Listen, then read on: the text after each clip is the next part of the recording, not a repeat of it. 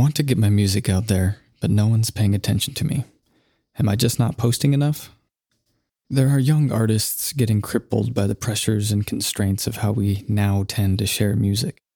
They put a lot of unrealistic demands on themselves, or they have high hopes that get quickly crushed.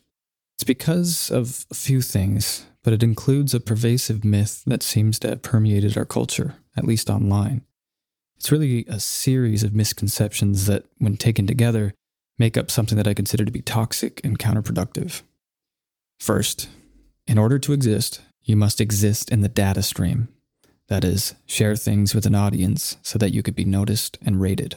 Secondly, in order to be relevant, you must constantly and consistently create content for that audience. And thirdly, in order to maintain relevance, you must never stop creating content nor slow down the pace. I think all three of these things are laughably untrue. There are always exceptions, and this approach has worked well for some people, I'd guess that about 20% of the people who do it and do it unfailingly and stick with it for at least a couple of years likely achieve some goal or another, though the value of the goals themselves are certainly worth questioning. But I love making art that no one ever sees. I love making art that perhaps only my closest friends or family will ever see. I also make a comfortable living as a guitarist, and I rarely post content on social media at this point. Does that make me irrelevant? Now, many well meaning motor mouths continue to espouse the benefits of turning yourself into a content production factory. And there have been many charlatans who assert the same, and countless others who have mimicked their behavior and rehashed and then peddled similar advice. And you begin to see this infecting every corner of the online landscape in every industry, from news to entertainment to gaming, including the relatively small corner of where the guitarists hang out. They call it the content model, and some refer to it as content incorporated. And it's infected guitarists and musicians too. Like I said, they're on this elusive quest for significance and relevance, chasing down some version of fame, fortune, or acclaim. They have bought the same hype and lies and have resigned themselves to having to commit to creating daily content in order to attract an audience, remain top of mind, and hopefully make some sort of dent or a living in the marketplace. And all of this is understandable. Times are tough for many, and musicians have been hit hard by the coronavirus quasi quarantine. I ranted about this in a previous video, but the dynamics of making a living as a musician are brutal already, and they have been for years. And without being able to tour and perform live, they're even worse. I mean, touring and merchandise are among one of the very few meager profit centers for even some of the biggest bands and artists out there. But here's my counter argument to this misconception, and I offer it from a position of experience, and I offer it with conviction. The more time you spend playing the scattered, shallow, and vapid, constant and consistent content game, the less time you spend on focused, deep, and meaningful effort that leads to lasting skills and enduring art. You can pick your favorite example, but to draw from a few. Jimi Hendrix and his legendary classic, Are You Experienced? took five months to record. And this doesn't count all of the years and time and energy that went into developing his skills in the first place, or the time that he spent writing the parts for the songs that he would then record. Five months is almost half a year. Funny enough, though, that's not actually a lot of time. But in today's social media frenzied, constant, and consistent content or else model, five months is like an eternity. Jimi had to go deep. He had to care. And here's the key and the redeeming bit about the content model that's more signal than it is noise. Jimi was consistent in that he showed up to do the hard work of honing his craft and writing songs and tweaking them to raw and real perfection. And he was constant, relatively speaking, because like all of us, he had many ups and downs. But he was constant in his commitment to following through and making his ideas a reality. But he applied that consistency and constancy to a longer form work of art a deep effort. And of course, this can take less time as well. Pink Floyd recorded The Dark Side of the Moon in 38 days. I'll let that one sink in. I mean, it's one of the greatest albums of all time, and it's been incredibly successful, partially because of when it came out, but also because it's a bit of a masterpiece. Of course, it took longer to write, but it's quite inspiring all the same. Bill Gates once said most people overestimate what they can do in one year and underestimate what they can do in 10 years. And I'd tweak that to suggest that because of the meretricious constant content misconception, we now radically underestimate what we can accomplish in 30 days, a single month. And there's a reason why I schedule a skill installation program on the guitar or any other craft to last for 30 days. This isn't to say that you have to focus on creating albums, though, far from it. Lin Manuel Miranda of Hamilton fame spent an entire year writing a single song. This was my shot. For a musical, that took him 10 years to make. Now, when was the last time you spent a year working on a single project, let alone a song that's a mere 5 minutes and 33 seconds? We don't often talk about how long things take to make, partially because when we do the work that lasts, we don't exactly count the hours. We just work with whatever we can when we can while the inspiration is hot or the demands of a production are high. The hour or two or three or however many that people might spend on a single post for social media getting the perfect take or perfect angle or making it look natural and effortless or feigning a smile as if you're having a good time even though you're frustrated about now being on the hundredth take could be an hour spent engaging deeply with making a work of art that you care about existing in precisely the manner that you imagine it could. And that's key. The way you envision something existing might take a long time to bring to fruition. It's not likely to happen in a social media post that you do for the day. Now, I'm not criticizing anyone for playing this game, far from it, and I'm certainly not being critical of any particular person. But I'm definitely critiquing the model. This game that has to be played because of the monopolized networks built on behavior, manipulating and modifying algorithms with very narrow economic incentives that have consolidated the attention and eyeballs of billions of people by making its users the product. Yeah, I'm definitely not a fan of that. But the people who play the game, no, it's perfectly understandable. We're just dealing with what we have to adapt to. And this contemporary, consistent, and constant content or else model requires a few things in order to do it right. And this is why it's worthy of critique. First of all, you have to cut corners and make lots of compromises. If you really care about what you're making, even if what you're making is a 15 second riff of some kind that's perfect for social media, you're likely to treat something as good enough to post as its end state rather than feel like you truly did justice to the vision or idea. Secondly, you have to play the game if you want to get noticed, no matter how good you are or how good what you've made is. This means gaming the algorithms, deliberately trying to grab and manipulate attention, which is the currency this model depends upon, and participating in what a friend of mine crudely refers to as the online empty circle jerk. This is where everyone pats one another on the back with hyperbolic enthusiasm, tapping hearts and saying much, but caring very little except for the reciprocity the praise and favor and attention that they might receive in return for their generous gestures. I'm saying that sarcastically. This approach is exactly backwards.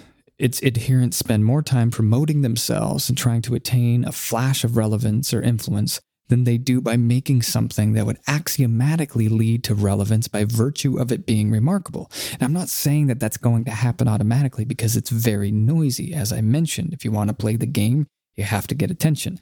But it stands to reason that if you create something that's truly remarkable, it's probably going to puncture the noisy landscape at least momentarily for you to get whatever sort of traction you're going to get from it. Admittedly, that traction might not be much because I think that in general, these platforms don't support enduring connections or relationships. And in some ways, there's not a lot of benefit to be had even when you have millions of people paying attention to you. I know artists personally with huge followings who still live in their parents' basements because it doesn't necessarily give them the sort of financial leverage that they might have suspected it would. This doesn't make the financial part of the conversation the most important part, but it does suggest that the model doesn't work nearly as well or nearly as holistically as it's often suggested it does. And because of this, many of us have become marketers rather than remarkable. Believe me, I speak from experience. I'm not proud of it. I've bought the same misconceptions and I've fallen for the same traps. And the third thing that it requires in order for you to do this constant and consistent content model right is, at least in a business context, but it's still applicable to musicians, you need to spend a lot of time glued to the screen. That, or have a team of 35 plus people who can take the simple things that you play and turn it into dozens of pieces of content across multiple platforms to increase your reach and the coveted high engagement rate. This is the sort of team that guys like Gary Vaynerchuk has. I'm just pointing to him because he's a prominent purveyor of this content factory approach. But his advice is often probably rightfully interpreted as the sort of thing that you can take and apply on your own and achieve similar results. And that's just not true. I think it's a huge misconception. Worst of all, Because so many people have bought the myth, however well intended or however effective it might have been at one point in the earlier days of social media, we have a sea of mimicries drowning the feeds with noise, with half assed content posted for attention, bereft of depth, and none of us can take a breath. Whether creator or consumer of media, it's just too much to be able to sufficiently appreciate what comes through. The environment and context is simply not conducive for deep consideration or appreciation. I joked with my wife the other day that you could read the most profound quote from the greatest thinkers that we've ever had, and it could hit you like a train.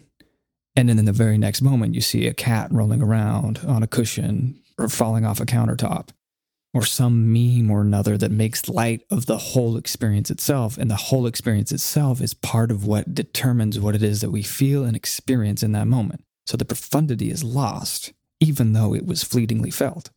We often stumble upon mind boggling guitar playing in our social feeds, only to be immediately bombarded with the next clip of cats and lulls or outrage news or partisan bickering or whatever else pollutes our feeds and our minds. So the ability to appreciate what we are seeing or hearing weakens with every swipe and every scroll. We could watch a single clip of a monster shredder like Stephen Taranto and that ought to be enough to take in and marvel over for weeks and perhaps dissect so you can learn from it and apply it to your own playing or practice or writing ideas.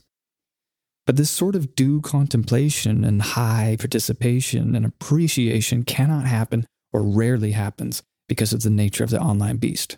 It's just not part of how that experience is designed to go down. Now, I've studied media and its effects for almost a decade. I was prompted to do this due to my own video game addiction that wrecked my life and future prospects when I was a teenager. I wrote a book about it called Distracted to Death years later, but I usually don't talk about it in the context of skill development and guitar practice because it seems to be irrelevant to the subject. But where we put our attention is among the most relevant fact of our lives. It might even be the most relevant fact as a matter of direct experience. Our time and attention are finite, non renewable resources. They're basically all we've got. And it's in investing our time and attention wisely and well that we attain proficiency, mastery, and create art that matters to us and perhaps to others. If we get caught up in the game thinking that we only exist if there's an audience who sees us and rates us, if we think that the only way for that to happen is to participate in the constant and consistent content production hell will, if we think that we need to keep up with things or stay in reciprocal shallow touch with everyone all the time, what we aren't doing is investing our finite resources deeply, slowly, patiently, deliberately, without rush, but with deep care and conviction mustering all of our willpower and creativity to do something right and do something real. Pa- take time to pause to hear the notes. Let there be enough silence and space to take in the soul of the vibrato. Let there be enough of a lack of stimulation for ideas to form and percolate and announce themselves on the stage in your imagination, demanding full expression. And acknowledge that you aren't moving too slowly it's not too late. You aren't missing out on anything. An hour spent in deep focus on your craft or art is worth a thousand spent scrambling to stay relevant in the incessantly decaying stream of online bits and data. So, in summary, there's no need to produce a lot of content and share it online. Go deep instead. Make something that's too good to be ignored if what you want is attention. Take the time to create the best content you possibly can, however long it takes. In industry terms, favor being a hit maker over a content creator. I mean, geez, the word content itself has a vague and vapid quality to it that speaks volumes about its value. The deeper you go with what you make, the more meaningful the pursuit and the more rewarding the result. You aren't missing out on anything. There is no quota to meet. You are already perfectly relevant and important. And the deep practicing and creating that you do alone, unseen and unheard and unrated by anyone, matters. And it matters much more than you might be inclined to think, given our current online environment. I'm excited to see the deep work that you make, and I mean it. Share it with me. I'd love to check it out. Now, here's a quick postscript. I'm not saying that the constant and consistent content model hasn't been of great benefit to some people and offered opportunities and possibilities that weren't there before. I'm not diminishing the importance of that in any way. But you can watch many would be artists get totally bent out of shape about this. It's caused some, you know, some who are a little bit more naive to have high hopes that are later crushed, like I mentioned, and others who are perhaps more pessimistically inclined will feel utterly overwhelmed. And it dissuades and discourages them from getting into the fray at all. And so they give up instead of giving more. And there's something tragic about that because they have beautiful art to make and give. They think that it has to fit the criteria of the main mediums and platforms in which we currently, and rather unfortunately, deliver and present and showcase and promote the art that we make. And it's sandwiched between the mindless and the mundane and the mortifying, other bits of content being heavily disseminated by countless other sources, desperately scrambling to attain and retain relevance themselves. God, I just think about some of the greats who have made these works of art that have endured over the years. And you used to get a vinyl and you would check it out and dive into the art and explore it for months on end before you ever had anything else to listen to. And you could just become so immersed in it. I know I sound like a old fashioned romantic in saying things like this, but it's just when you consider what would it have been like if Tool, to use a great example of a band who I feel like created lasting works of deeply immersive art. If they had spent all the time, energy, and attention that they allocated to writing these songs and creating an artistic experience that's overwhelmingly involved, and instead they were posting every day on social media and hopping on Instagram live and showing the latest riff that they're writing and participating in the empty online circle jerk what would we have missed out on? I mean, it's really sad to think about. And it's amazing to think about the quality of art that could be produced by the great minds of our contemporary time that doesn't get produced because it's bought the myth and it's succumbed to the seductive sense that we have to be spinning our wheels on the social media content engine. I'm not saying that I haven't, at least in some small and modest way, benefited from this model myself, especially in the past, because I have. But it was a pittance compared to the effort, truly. And it's not necessary, and I don't align with it. So I don't do it anymore. And the little bit that I have gained from having done it is so minuscule compared to what I've gained by engaging in deep and creative work and making that as deep and creative as I can. The things that I've done that have brought the most benefit to my life, bar none, personally and professionally, have all taken a lot longer to make and even longer to get to the point where they were in a state in which I was ready to share them. And the last point I'll make is there are many things about this model that I think are quite cool. I believe that it has its uses, it's got its place, and it has its purpose. I also think that there should be people who exist outside of the model who are willing to do the deep thinking and creative work that's required to make enduring contributions and lasting art. And with any luck, those outsiders can help to come up with solutions that don't require being morphed and contorted and fit and conformed into something that will fit into the paradigm and the model that we're all at this point somewhat reliant upon and imprisoned in.